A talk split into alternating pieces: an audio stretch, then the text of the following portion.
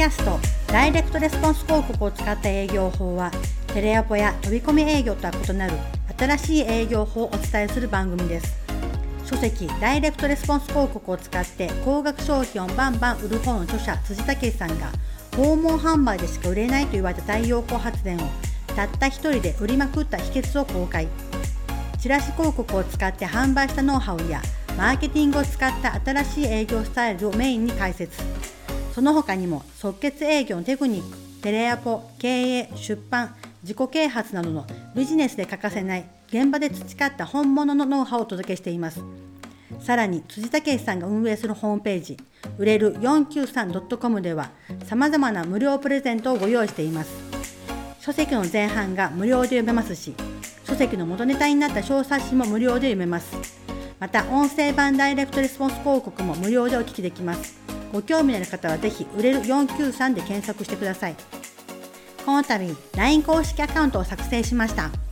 営業マーケティング経営に役立つ情報や読書から得たお役立ち情報を週に1回のペースでお届けしています。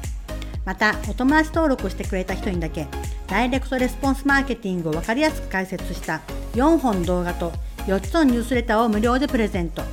詳細ホームページ売れる 493.com のメニュー欄にある LINE 公式アカウントからどうぞ。辻先生今日もよろしくお願いします。お願いします。相見積もりの必勝法があるってことなんですけどもそれってどんなやつなんでしょうか？必勝法ね。はい。まあ必ず絶対勝てるって書いて必勝法なんですけどまあまあ、100%ではないです。ぶっちゃけ 負ける時もありますよ。はい。だけど、勝率はかなり高いかなっていうふうに思います。で、ちなみに僕は相見積もりに戦いに行った時は、まあ、ほぼもう100%に近く形で勝てるかなっていうことなんですよね。うん、で、太陽光発電ってぶっちゃけその価格破壊が起きた商品でもあるし、価格破壊が起きた業界でもあるので、やっぱね、あの、ヤマダ電機だとか、そういうのが家電量販店が参入してきた時っていうのは価格破壊が起きて、やっぱ相見積もりっていうのがたくさんさんあったんですよね。うん、でその時にあの、ね、相見積もりが来た時に僕は結構変わってきましたよと。でじゃあどんなふうに電話がかかってくるのかっていうと今その大阪とか京都とか県外からの業者の見積もりをもらってるんですねと。で地元の業者の方に見積もりを依頼したいんですって。でお宅やってくれませんかっていう電話がかかってきたりするわけですよね。はいこの電話いただいたらどう思いますかと。はいあの喜んでいっちゃいますかみたいな。僕はね喜ばなかったです。はいあのまあ、大抵そういう場合ってその県外の業者ってどういう業者かっていうとインターネットの業者が多かったわけね。うん、そのなんとかドットコムとかあの見積もりドットコムとかでその相見積もりめちゃくちゃやっている業者ってその相見積もりしていてでじゃあ地元の業者はどうなんですかっていうふうに電話がかかってきた時はいもうものすごい激安の、ね、相見積もりなわけじゃないですか。でそんなのにも勝てるんかと。必勝法言うてやないかみたいな。ぶっちゃけ勝てませんそういうのは、はい、あの僕そういう時何て言ってたかって言ったらうちは激安業者じゃないので安さだけで判断するんだったらそのインターネットの業者にした方がいいですよって言って僕は相見積もりの戦いに行かなかったです。はい、行かないんですよ。勝てる戦いには参加しないみたいな感じで僕はもうそういうのをもうあの突っぱねてました、はい、あのうちはそのもうぶっちゃけ高いですよとか言っていました、はい、だから安さだけで考えて安さだけで判断するんだったらネットの業者が一番安いと思いますよと。だから価格だけで判断するんならそっち行ったらいいんじゃないですかねっていうふうに平気で言っていました、はい。あのね、相見積もりだからって頑張ろうともしかしたらね価格安くしたら契約取れるんじゃないかって言って頑張る方がいらっしゃるかもしれませんけど僕はねやめたんですよ、はい、昔テレアポやっている頃即決営業やっている頃っていうのは相見積もりだろうが何だろうが関係なくて行く取れっていうふうに言っていたんですね。はい、だから弟とかそのまあ部下っていうかねその激安価格だろうが関係なく売り上げ上げ売り上げが上がるんだら取ってこいっていうふうに言っていた。僕が今ははい、そういう電話かかってきたら、やったーって思うのか全然思わないって、むしろそっちでやってくださいよって。あの僕の労力使いたくないんでみたいな。安さだけで判断するのはそっちでやった方がいいですよみたいな。うちでやらない方がいいですよなんてことを言ってたわけね。なんでかっていうと理由が2つあります。はい。まず1つ目は史上最強の最安値っていう激安価格を出したんですけど結局取れなかったんですよ。うん。お客さん自身は価格の安い方で選びたいとか安さで判断するって言っている人もいてるかもしれないですけどいざ蓋開けてみると価格の安さだけで選ばないっていうことがあったんですよね、うん、意外と価格が高いっていう業者を選んでいる場合もありました、はい、安さで選びますよって言って安さで選ぶ人もいれば安さじゃないと、うん、あの最終判断は価格なんかも含めてトータルで選ぶっていう人が多かったんですよね。うん、でその時僕は何かっていうとねあのシャープは心配なんであの他社メーカーでやりましたとか言って言われたんですよ。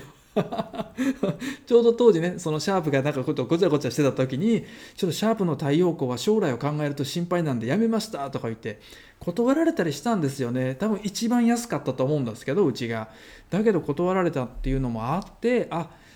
価格の安さだけで突っ走っていくっていうのは良くないよなと。これちょっと考えるきっかけになったっていうのもあってやめようっていうふうになったんですね。で2つ目は何かっていうとそういう安いお客さんっていうのはろくな人がいないんですよ。ろくな客じゃないですよね。もうこういう最安値っていうか激安価格で契約した人ほど後でクレームになることが多いんですよね。クレームが起きるんですよ。でそのクレームが激しいんですよ。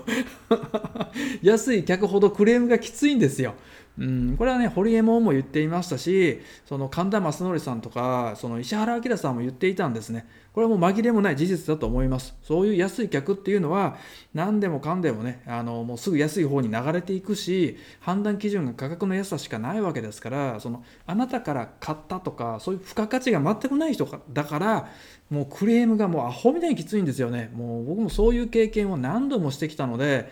あ安くして売るっていうのは後々もうほんとろくなことないな。だって激安で売ってるのにやべ 激安で売ってるのに何度も怖い怖い怖いとか言って言われるわけよ。もうめちゃくちゃ鬱陶しかったしめっちゃ電話もかかってくるしね。うん。でちょっとお時間くださいねって言ってるのに3日後には「おいまだか」とか言って言われるわけよ。いつまで待たせるんだとか言って言うわけね。待てっていう話なのにこの待てっていうのが分かってくれないみたいな。もうもう本当鬱陶しかったんでもうこれもやめようと。でそういう人に限ってねすぐに値切ろうとしてくるわけだしもう値札しか見ない客だしみたいな。ですぐイチャモンつけて金銭を要求してあのしてくる人なんですよね、うん、でそのくせ偉そうな態度なわけですよ。でお客様が神様でみたいな。で営業マンが奴隷みたいな。なんかそんなね上下関係を、ね、そういう価値観を持っている人ですからね。もうそんなもうクソ野郎やなというふうに思ったわけね、うん、だからもううちは価格で価格勝負しないですよっていうことを僕はもう宣言するようにしました。はい。うちは価格競争しませんと、はい、安さを求めるならよそ行ってくださいと。うちは激安業者じゃありませんと。はい、よそがいくらで出してきたぞと。だからお前いくらにせえって言われてもうちは値引きしませんからねっていうことを最初に言うようにしたんですね。だからもううちは高いですよっていうふうに言ってそういう安さばかりをあの判断にしているっていう安い客はあのうちに来ないように来ないようにしてたんですね。それでそれでもいいですよって言ってくれる人だけ勝負してたわけですよ。だから僕は必勝法っていうか必ず勝ってたんですね。うん。その相見積もりでの戦い方、なんでその必勝法勝てるのかっていうと、その自分が設定する最低価格で十分だなっていうふうに思うわけね。ライバルを見て、その価格の検討なんかしなくていいですよと。うん、自分の信念と相場のバランスで考えた見積もりを出したら OK ですよと。コツは相場よりもちょっと安い金額です。はい、あの相場よりもバカ高い金額ではダメですけど、相場よりもちょっと安い金額。はい、これがいいんですよ。僕これで勝ちまくってましたからね。うん、うちは高いみたいなことを言っているとその激安を求めてる人は離れていくわけでねでそうなるとどうなるかっていうとその安さだけで判断しないっていう人が残ってくるわけでそういう人っていうのはそのでしかもうちが高いって言ってるわけだから お客さんは勝手にすごい高い見積もり価格を想像しちゃうわけねでそういう人に限って結構そのやっぱネットとかでその価格とかも調べているわけだから相場の金額なんかも知っているわけよ。だから相場の金額よりもちょっと高い金額が来るんやろうなと。でなぜならただ安いだけがいいんだったらよそ行けってこう高飛車な態度をとっているわけだしお客さんは多分面食らうと思うのよね。うわそんなこと言う業者初めてだと。じゃあ、ね、自信があるんだろうなとかもう普通だったらうちもね頑張りますって言って頭ペコペコ下げてくるやつら営業マンばかりなのにこの人違うぞと。断ってくるぞみたいな。でどうなんだと。しかも高いって言ってるぞと。不安やなみたいな。いくらぐらいなんやろうなと。でも高すぎたら困るよなと。相場よりもかけ離れた金額で出てきたら断らなきゃいけないよな。どうしようかな。ドキドキドキドキってお客さんはしてると思うわけね。うん。でその中で相場よりもちょっと安い 相場よりやや安い金額で出てきたら安ってお客さんが思うわけですよ。お客さんが勝手にそのうちが出す見積もりっていうのは高いっていうふうに想像してしまうわけね。だけど実際出てきた金額っていうのが相場よりもやや安い金額出てきたらお客さん安っていうふうに思うわけですよ。だから相見積もりの必勝法っていうのはうちは高いですよって言って相手の心の中の価格を釣り上げておいて相場よりも少し安い金額で提案することです。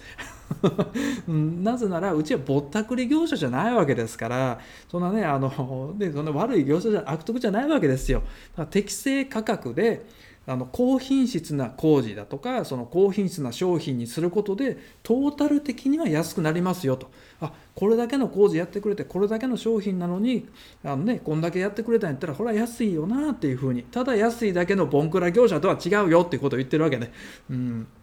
だから必要以上に値下げなんかする必要は全くないわけですよ。うん、よそはそのこれだけの金額出してきたよとあんたはいくらぐらいするのかなんて言われた瞬間僕は即断りますからね。うん、あの安いだけがいいんだったらそっち行ってくださいよと。うちはその手抜き工事とかしたくないのでどうしても価格を下げてこようとするとやっぱどうしても工事のところをやっぱねあの抜くようにしていかなきゃ釣り合いが合わなくなってくるんですよね。僕はそういうことしたくないのでやっぱ必要最低限の工賃というのはいただくわけですよと。だからどうしてもやっぱり必要なわけですね。それ以上に値下げを要求されるんだったらどうぞそちらへ行ってくださいと。よそ行ってくださいよと。どうせあのもうねど下手な工事されるんですけどそれはあなたが、ね、やったって思うわけでしょ。そっち行ってくださいよっていうふうに言ってるわけですね。うん。でもし、ね、そういうこと言って断られてしまったら、はい、うわーと思うかもしれませんけどもう潔く諦めた方がいいと思います。はい、なぜならあなたの客じゃないからです、はい。僕もそういう客はうちの客じゃないというふうに思っていますからね。仮に例えば客としてなったとしても2年後とか3年後とかにどえらいクレーム来ますよ。クレームっていうかねイチャモンとかつけてきますからねめちゃくちゃ鬱陶しいですよ。めちゃくちゃめんどくさいし。僕はそれ何度も経験してきた。本当に嫌だったんでもう絶対やらへんと。絶対そういう安値では売らへんっていうふうに決めたんですよね。うん、もう口ではね、なんかいいこと言うかもしれないですよ。いや、そのね、よそから来てる業者っていうのは心配じゃないですかって、やっぱ地元の業者だと、ね、安心できるから地元の業者でやりたいんですよって言っていても、結局その人安さしか見てないから、激安の業者でやるんですよ。そんなの。はい、僕何度もやってきましたけど、そういう人に限ってやっぱ激安の業者でやってますよ。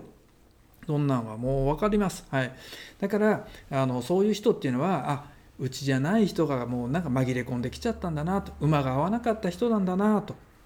そんな馬が合わない人と相性が悪い人とねあの無理やり付き合ってもよくないわけですから、うん、それにお客さんって多分ねその価格を知りたかっただけっていう可能性が高いんですよね。うん、激安激安って言ってるけど実際どうなんだろうな。地元の業者とちょっと価格を比較してみようと思って軽い気持ちで言ってる可能性もあるわけですよ。当然そういう場合はあなたから頼みたいあなたに頼みたいなんて全く思ってないわけですからね。そんなやつらはもう全然却下です。はい。で特に僕はどういうお客さんから電話がかかってきた時連絡が来た時にこの人はもう即却下って決めてるっていうのがあるんですよ、うん、こういうやつが来たら僕はすぐ断るぞっていう人は、はい、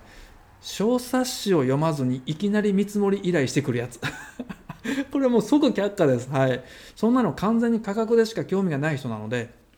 僕から買いたいなんて1ミリも思ってないわけですよね。うん、だから僕のそのホームページだとか広告とかを見て僕の情報を一切何も見ずに見積もりしてよと相見積もりお願いしたいっていうふうに言ってくる人なんですよ。そんな人はねもう価格でしか興味がない人なんでどうせ戦ったとしても絶対負けるに決まってますからそんなもう即断ります、うん、そういう原則っていうのを作った方がいいですよと僕と同じようにダイレクトレスポンスやってる人であればやっぱね小冊子読んでいないとかうちに何のアクションもなしにいきなり相見積もりってくるっていう人はこれも要注意ですよと価格でしか判断してない人っていう可能性がめちゃくちゃ高いのでそんな客は断りましょうねと。でそうじゃない場合っていうのは必ず勝てます、はい、なぜならお客さんの価格をぐわーっと釣り上げておいて相場よりも安い金額で提案するからですよという感じですね。